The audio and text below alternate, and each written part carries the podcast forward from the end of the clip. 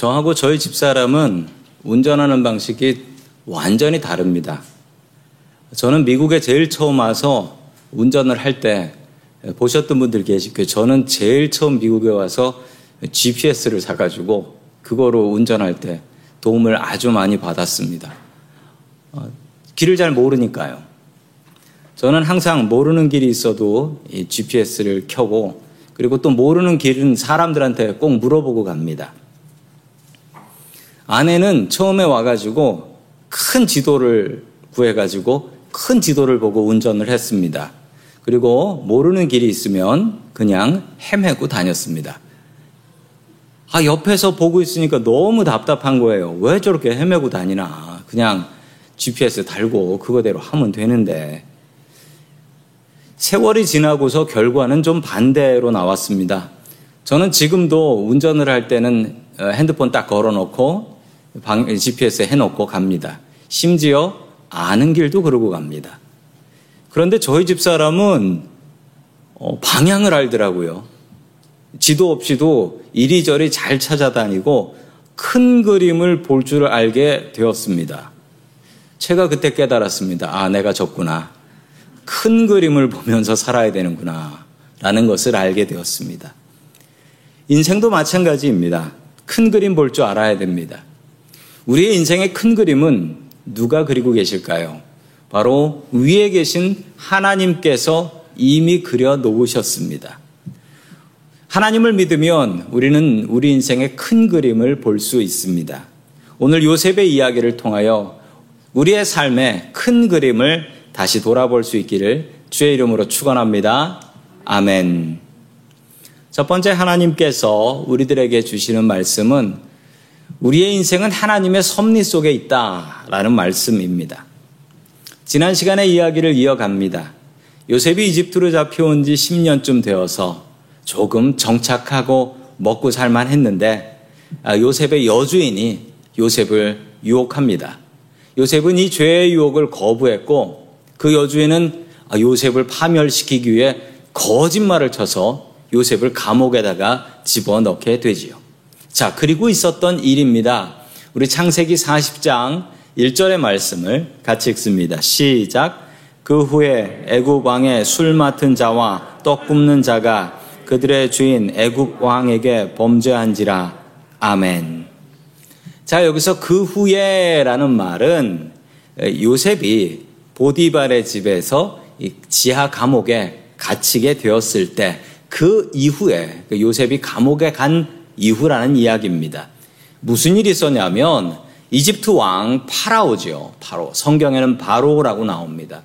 술 맡은 자와 떡 굽는 자가 이 동시에 애굽 왕 파라오에게 범죄를 했다라는 것입니다.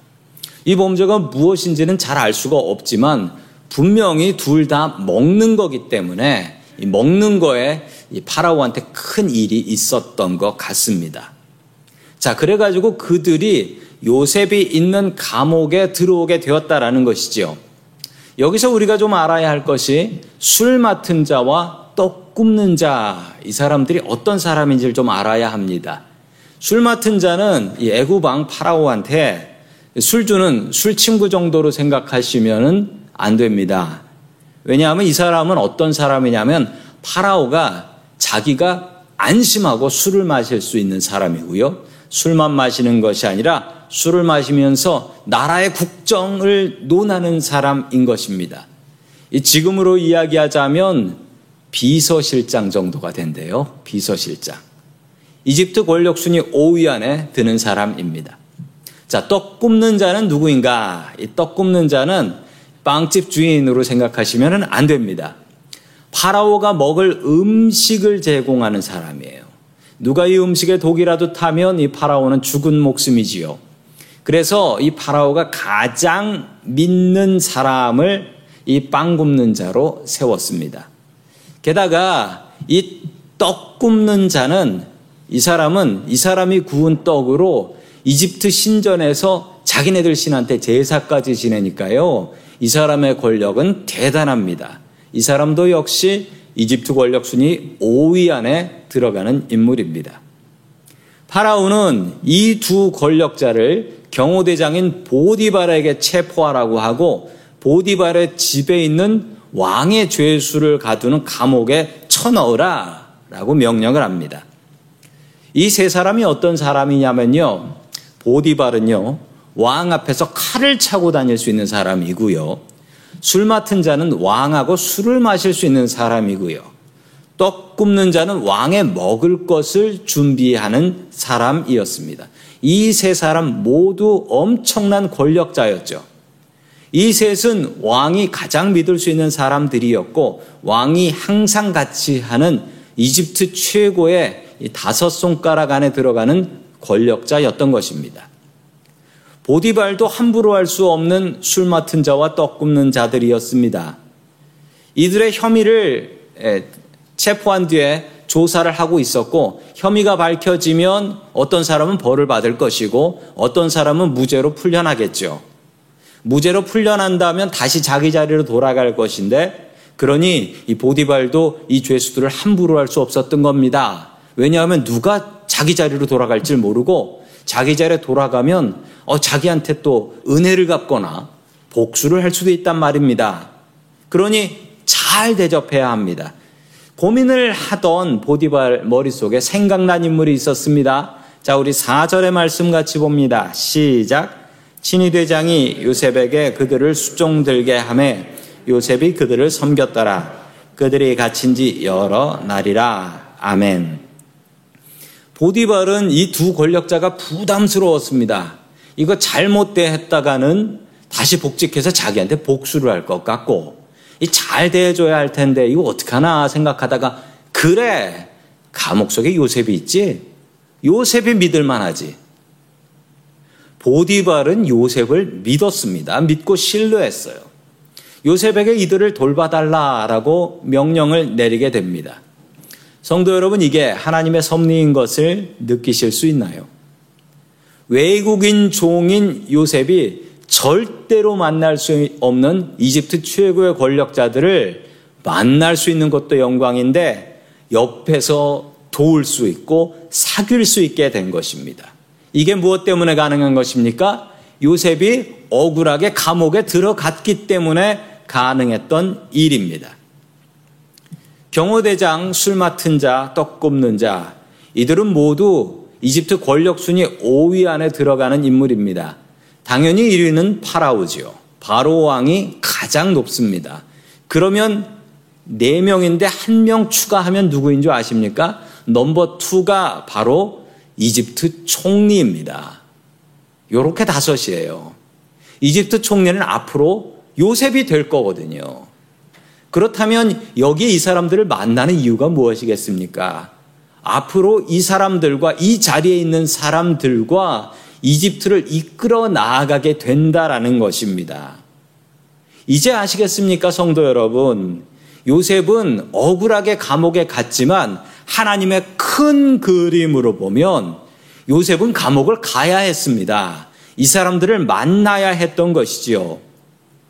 성도 여러분, 하나님의 큰 그림을 보면 지금 나의 작은 그림이 이해가 됩니다. 4절 말씀에 보면 보디발이 요셉에게 이 두, 두 관리를 수종들라라고 했습니다. 성도 여러분, 화면을 보시면 하나님의 말씀에 친위대장 보디발이 했던 명령은 수종을 들라라고 했습니다. 그런데 요셉은 어떻게 했지요? 그들을 섬겼다라고 합니다. 시킨 건 수종인데 섬겼다. 이게 한국말로 봐도 차이가 있는데요. 이건 사실 히브리 말로 봐야, 원어인 히브리 말로 봐야 의미를 제대로 알 수가 있습니다. 수종들다라는 말은 히브리 말로 파카드라고 합니다. 파카드. 이 말의 의미는 관리 감독하다, 보살피다, 맡기다라는 뜻입니다. 보디발은 요셉에게 이 관리들을 맡기고 보살피고 이상한 짓 안 하게 관리 감독하라라는 명령을 내린 것입니다. 그랬더니 요셉이 어떻게 했다고 합니까? 그들을 섬겼다라고 하지요. 섬기다라는 말을 히브리 말, 원어인 히브리 말로 보니까 샤라트라고 나옵니다. 이 샤라트라는 말은 하인이 주인을 섬기거나 예배하는 자가 경배자가 자기의 신을 예배할 때 수종 들고 섬길 때 섬긴다라는 샤라트라는 말을 씁니다. 이 말이 주로 사용되는 말은 성경에 제사장이나 레위인들이 하나님을 섬기는 예배를 드릴 때 영어로 이야기하면 서비스예요. 영, 예배를 드릴 때 사용되는 말입니다. 보디발은 파카드를 시켰는데 요셉은 샤라트를 했던 것입니다. 요셉이 얼마나 성실한지 아시겠지요. 요셉이 10년 동안 고생하면서 이 자리까지 올라갈 수 있었던 비결을 이제 아실 수 있겠지요. 요셉은 대충 시켜도 기가 막히게 일을 처리했던 것입니다. 시키지도 않은 일까지 했어요. 성도 여러분, 이런 사람들 머리에 들어오는 사람들 있습니까? 이 성실함 때문에 보디발은 요셉을 믿었습니다. 이 두 관료들도 이 요셉의 성실함에 감동했던 것이죠. 무엇을 하든지 요셉과 같은 마음으로 하십시오. 파카드를 시켜도 샤라트로 해야지 인정받을 수 있고 성공할 수 있는 것입니다. 원래 요셉이 이런 사람이었습니까? 10년 전 17살의 요셉은 어떤 사람이었습니까? 그는 자기 아버지 믿고 거만을 떨던 사람이었습니다. 다른 사람을 섬기기는 커녕 다른 사람의 마음 따위는 생각하지도 않고 내가 꽃등 꿈 얘기해 드릴까요? 라고 하면서 자랑하며 형들의 마음을 후벼 팠 던 사람입니다. 그랬던 요셉이 어떻게 이렇게 변화될 수 있었을까요? 자기가 의지하던 자기 육신의 아버지 야곱을 떠났기 때문입니다. 이제 하나님 아버지를 의지할 수밖에 없었기 때문이지요. 고난이 요셉을 변화시켰던 것입니다. 이집트 노예 생활이 요셉을 성실하게 만들었고 억울한 감옥살이 때문에 요셉은 자꾸자꾸 성숙해지고 성장하게 되었던 것입니다. 성도 여러분, 우리 눈앞에 보이는 그림이 있습니다. 그 보이는 그림만 보고 살지는 마십시오. 요셉의 눈에 보였던 그림은 무엇일까요? 억울한 감옥 생활이었습니다. 그러나 요셉이 하나님을 믿고 하나님의 눈으로 보게 되니까 감옥이 보이지 않고 큰 그림이 보이기 시작했습니다. 아, 내가 앞으로 성공하려고 하나님께서 나를 키워주시려고 이 귀한 사람들 만나게 하시려고 나를 감옥에 넣었구나. 성도 여러분, 하나님께서 계획하신 큰 그림을 바라보십시오. 요셉의 작은 그림은 감옥의 벽들이었습니다. 그러나 큰 그림을 보니까 이 감옥 덕분에 이집트의 총리가 될 수 있었던 것이지요. 하나님께서는 우리를 위하여 큰 그림을 이미 계획하고 계십니다. 우리가 하나님을 의지하고 하나님의 뜻대로 살려고 작정을 하면 우리가 그 큰 그림 안에 들어가는 것입니다. 그리고 그 큰 그림을 볼 수 있게 되는 것입니다. 믿음으로 요셉처럼 하나님의 큰 그림 바라볼 수 있기를 주의 이름으로 축원합니다. 아멘. 두 번째 마지막으로 하나님께서 우리들에게 주시는 말씀은 인생을 믿음으로 해석하자라는 말씀입니다. 인생을 믿음으로 해석하자. 영어를 잘 못하는 김 집사님이 계셨습니다. 이 김 집사님은 영어를 자기 마음대로 해석을 하셨죠. 예를 들자면 그분은 see you later라고 하면 너 두고 보자라고 해석을 했답니다. nice to meet you는 너 잘 만났다라고 해석을 했대요. 어, How do you do? 이거는 네가 어떻게 그럴 수가 있냐라고 해석을 했대요. 혹시 영어를 이렇게 해석하고 다니시지는 않으시지요? 인생은 해석입니다. 인생은 해석이에요. 그리고 해석은 내 자유입니다. 나 괴롭히는 원수가 교통사고가 났, 났습니다. 그러면 나는 스스로 이렇게 생각하지요. 나한테 못된 짓 하더니 벌 받았네. 주여 감사합니다. 이렇게 속으로 기도를 해요. 그러면 그 원수는 뭐라고 해석을 할까요? 그 원수는 이렇게 해석합니다. 똑같이 해석하지 않아요. 그 원수는 이렇게 생각합니다. 아이고, 큰 사고인데 지켜주시니 하나님 감사합니다. 이렇게 해석을 해요. 도대체 어떤 해석이 맞는 겁니까? 이걸 한국말로는 아전인수라고 하지요. 자기 마음대로 해석하는 거예요. 자, 계속해서 우리 6절의 말씀을 같이 봅니다. 시작. 아침에 요셉이 들어가 보니 그들에게 근심의 빛이 있는지라. 아멘. 아, 요셉이 아주 성실합니다. 아침에 이 같이 있는 죄수들인데 이 두 관료들을 진심으로 섬깁니다. 어떻게 섬겼냐면 샤라트의 마음으로 섬겼습니다. 요셉이 아침에 인사하러 가보니까 그들의 얼굴에 근심이 가득했더라라고 이야기합니다. 그래서 요셉이 친절한 요셉 씨가 물어봅니다. 왜 무슨 일이 있습니까? 그랬더니 이 두 관료가 이렇게 얘기합니다. 모두 같은 날 밤에 이상한 꿈을 따로따로 꾸었다라는 것입니다. 아니, 뭐, 꿈이 꿈이지. 그걸 갖고 뭐, 얼굴색이 안 좋아질까요? 그런데 이들은 그럴만 합니다. 왜냐하면 그들은 지금 감옥에 갇혀 있기 때문이지요. 자, 우리 8절의 말씀을 같이 봅니다. 시작. 그들이 그에게 이르되 우리가 꿈을 꾸었으나 이를 해석할 자가 없도다. 요셉이 그들에게 이르되 해석은 하나님께 있지 아니하니까 청하건대 내게 이르소서. 아멘. 꿈을 꾸었는데 해석할 자가 없다라는 게 문제입니다. 아이, 꿈도 뭐 별것도 아닐 텐데 이걸 갖고 고민을 하는 것도 그렇고 해석할 자가 없다라고 하면서 고민을 하는 게 좀 우리가 생각하기엔 이상합니다. 보통 우리는 꿈 꿨다라고 하면 아 그럼 꿈 얘기해 봐. 내가 해몽해 줄게. 라고 하잖아요. 왜 그랬을까요? 고대 이집트는 좀 달랐습니다. 먼저 고대 이집트 사람들은 꿈을 아주 소중하게 생각을 했습니다. 아, 지금은 영국에 있는 대형 박물관에 있는 이집트 고대 자료입니다. 기원전 13세기 자료인데 파피루스입니다. 파피루스 셀리어라는 자료가 있는데 이 자료에 보면 이집트 사람들의 생활을 좀 알 수가 있습니다. 거기에 보면 꿈이라는 이야기가 꿈이라는 단어가 나오는데 그 꿈이라는 단어의 뜻을 보니까 깨어 있다라는 뜻이래요. 이상하죠? 꿈은 자는 건데 꿈이 깨어 있다라는 뜻이랍니다. 즉 이집트 사람들은 꿈을 꿈이라고 생각하지 않고 꿈도 그냥 깨어있는 우리의 현실의 연장선이다. 이렇게 생각을 했던 것입니다.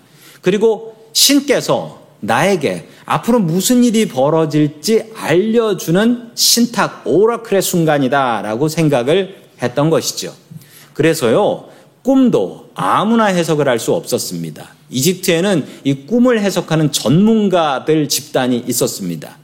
그들은 천문학과 점성술을 공부한 학자들이었고요. 다음 장인 41장에 보면 꿈을 해석하는 전문가들 집단이 나옵니다. 두 관리는 꿈을 꾸었습니다. 보통 때 같으면 그 꿈을 꾸고 나서 해몽하는 사람을 찾아가 가지고 이야기하면 되는데 이들이 지금 감옥에 있지 않습니까? 그래서 이 해몽하는 사람을 찾아갈 수도 없고 불러올 수도 없고 이게 문제예요. 그래서 아까 그렇게 얘기했던 겁니다. 꿈을 꿨는데 해석할 자가 없구나. 이 얘기예요. 그때 요셉이 담대하게 이야기합니다. 무엇이라 이야기하냐면 해석은 하나님께 있지 아니하니까. 이 얘기를 들은 두 관료는 그냥 푸하하하 웃을 일입니다. 이집트 최고의 학자들이 해석할 수 있는 꿈을 이집트에 붙잡혀온 외국인 노예가 그것도 죄수예요, 죄수. 죄수가 해석할 수 있다고 하니까 이거 정말 우스운 이야기 같습니다. 그런데 어디다 해석할 때가 어디다가 부탁할 때가 없으니 뭐 믿져야 본전 아니겠습니까? 이 두 관리는 요셉한테 꿈 이야기를 합니다. 그 꿈 이야기는 이랬습니다. 술 맡은 자의 꿈은 이랬어요. 내가 꿈을 꿨는데 이 포도나무가 하나 있더라고. 그런데 포도나무가 가지가 세 개였어. 내가 그 포도나무 가지에서 이렇게 포도를 땄지. 따가지고 우리 바로왕 파라오의 잔에다가 짜드렸네. 이게 도대체 무슨 꿈인가? 그랬더니 요셉이 그 얘기를 듣고 바로 해석을 합니다. 아, 그 얘기는 이렇습니다. 가지가 세 개라는 뜻은 3일 뒤라는 뜻이고요. 그리고 당신이 하던 그 일을 그대로 했으니 당신은 3일 뒤에 자기 자리로 돌아간다라는 이야기입니다.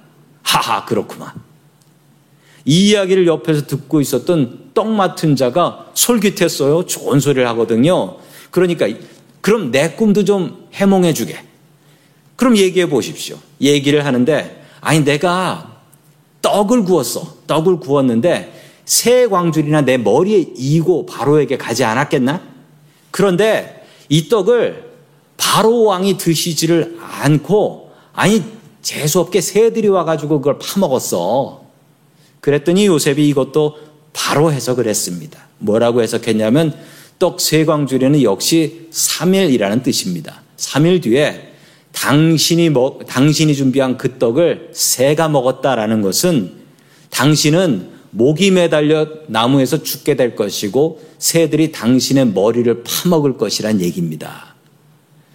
요셉이 담대합니다. 이거 안 맞으면 요셉은 그냥 죽는 거예요. 이 꿈은 들으시면 참 뻔해서 이건 나도 해석하겠다 이런 생각 하시는 분들이 있을 거예요. 우리가 많이 또 들어본 이야기라 더욱더 그렇습니다. 이들이 해석을 못한 이유가 있습니다. 그들의 눈이 가려져서 그래요. 이건 이집트 총리 만들려고 하나님께서 주신 꿈이라 하나님께서 그들의 마음을 닫아버렸기 때문에 해석할 수 없는 겁니다. 또한 이 꿈을 그들은 이집트식으로 해석하려고 했어요. 그들의 의미가 있었는데 이건 이집트식으로 해석하면 안 됩니다. 이건 하나님께서 주신 지혜로 해석을 해야지요. 그리고 요셉은 술 맡은 자에게 개인적인 사적인 부탁을 하게 됩니다.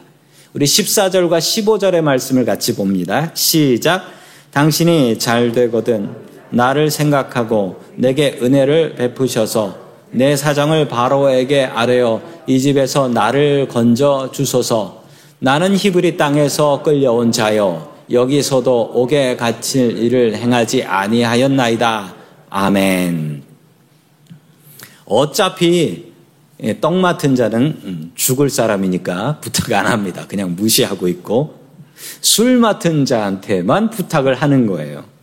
내가 억울하게 이 자리에 붙잡혀 왔습니다. 그리고 나 좀 풀어 주십시오. 얼마나 요셉이 간절하고 애 같았으면 이런 부탁을 하게 됩니다.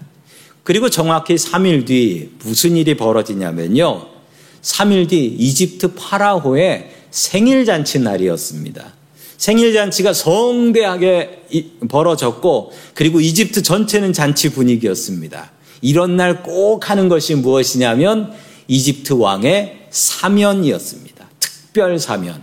지금도 그런 게 있잖아요. 네. 광복절 특사 뭐 이런 거 있잖아요.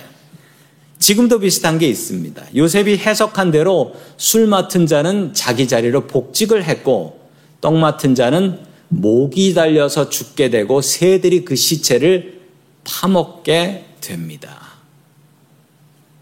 요셉이 해석했던 그대로 이루어진 것이지요. 23절의 말씀 같이 봅니다. 시작. 술 맡은 관원장이 요셉을 기억하지 못하고 그를 잊었더라. 아멘. 아이고, 이게 40장의 제일 마지막 절입니다. 40장의 결론은 이거예요. 기껏 그렇게 했는데 술 맡은 자는 요셉을 기억하지 못하고 잊어버렸다. 사실 생각해 보면 요셉한테 받은 은혜는 없습니다. 왜냐하면 원래 그렇게 될 걸 그 종이 맞춘 거죠. 그 종이. 그래서 은혜는 입은 게 없어요. 그냥 야, 그 종 똑똑하네, 똘똘하네. 그러고 넘어가 버린 것입니다. 이거 뭐 이런 것을 바로 왕한테 얘기했다가 넌 뭐야? 그러고 다시 넣을 수도 있거든요. 눈치 보느라고 얘기를 안 했어요. 요셉은 앞으로 2년, 2년을 더 감옥에 머무르게 됩니다. 요셉은 이 2년 동안 다시 한번 자신의 인생과 꿈을 생각하고 또한 내가 왜 여기서 이 고생을 더 당해야 되나라고 고민하고 그리고 10년 전에 나한테 주셨던 그 꿈은 무엇인가 다시 한번 생각합니다. 하나님은 왜 나에게 응답하지 않으시나? 그러나 요셉은 불평하지 않고 하나님의 시간을 기다렸습니다. 요셉의 이 마음을 배우십시오. 인생은 해석입니다. 해석자는 바로 나입니다. 그리고 나에게 벌어지는 수많은 일들을 나는 내 나름대로 해석하며 삽니다. 살다 보면 억울한 일도 당하고 잊어버리고 싶은 일도 당합니다. 도대체 하나님께서 어디에 계신가 요셉과 같은 마음으로 우리는 하나님을 바라봅니다. 그러면서 우리는 계속해서 해석이라는 것을 합니다. 성도 여러분, 그러나 명심하십시오. 요셉도 자기의 꿈을 제대로 해석지 못했습니다. 요셉이 자기의 꿈을 제대로 해석했다면 아까 술 맡은 자한테 그런 부탁하지 않죠. 더 기다려야 되니까요. 하나님의 뜻을 하나님께서 주신 그 꿈을 모르고 자기는 어떻게든 억울함을 풀어서 다시 우리 아버지 집으로 돌아가고 싶은 게 요셉의 해석이었습니다. 성도 여러분, 이렇게 내 꿈은 해석하기 어렵습니다. 이해하기 힘든 일들 믿음으로 이해하려고 노력하십시오. 믿음으로 해석하다 보면 언젠가는 우리가 하나님의 큰 그림을 볼 수 있게 되는 것입니다. 그때까지 우리들도 요셉처럼 지치지 않고 하나님의 큰 계획, 그 크신 계획을 믿고 기다리고 의지하며 살아갈 수 있기를 주의 이름으로 간절히 축원합니다. 아멘. 다 함께 기도하겠습니다. 사랑의 하나님 아버지 감사를 드립니다. 우리를 향한 인생의 큰 그림을 그려주시니 감사드립니다. 우리의 눈으로 그 계획을 당장은 볼 수가 없지만 믿음의 눈으로 주님의 큰 그림 보며 살게 하여 주시옵소서. 주님 우리가 무슨 일을 하든지 요셉과 같을 수 있게 도와 주시옵소서. 누군가 나에게 파카드로 일을 시켜도 샤라트로 일할 수 있게 도와 주시옵소서. 주님을 바라보며 실망하지 않게 하여 주시옵소서. 주님, 주님께서는 우리의 인생의 진정한 해석자이심을 믿습니다. 불신앙의 눈으로 우리에게 벌어진 일들을 해석하지 말게 하시고 오직 믿음의 눈으로 우리의 일들을 해석하며 살 수 있게 도와주시옵소서 우리를 꿈꾸게 하시는 예수님의 이름으로 기도드립니다. 아멘.